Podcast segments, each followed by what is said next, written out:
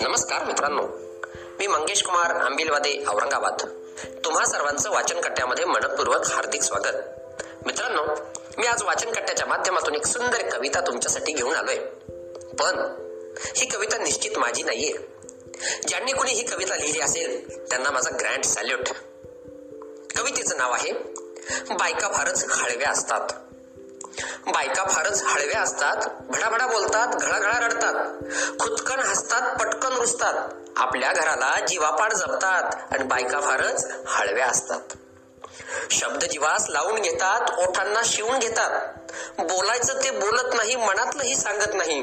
हवा पाणी मुलबाळ घरदार यांची आवड स्वयंपाक पाणी नवे पदार्थ.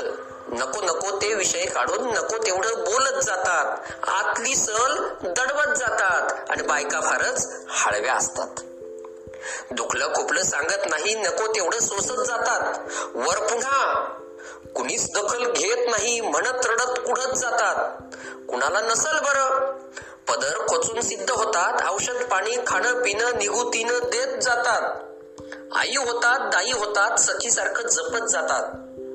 किती जिस्तेत माझ्यासाठी शब्द ऐकण्यास आतुर असतात. तिचे कष्ट गृहित धरून कोणीच काही बोलत नाही.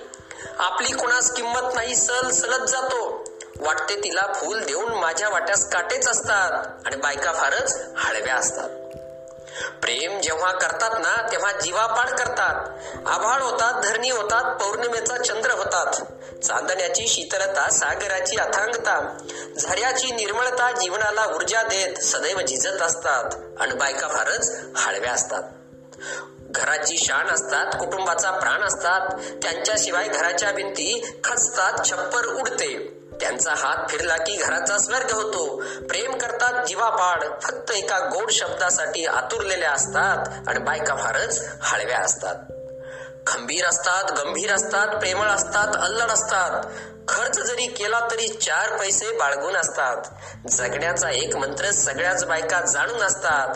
नवरे जरी गप्प असले तरी आतून प्रेमळ असतात आणि बायका सगळ्या हळव्या असतात.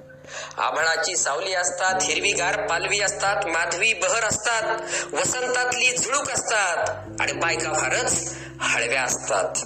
माझ्या सर्व महिला भगिनांना ही कविता समर्पित.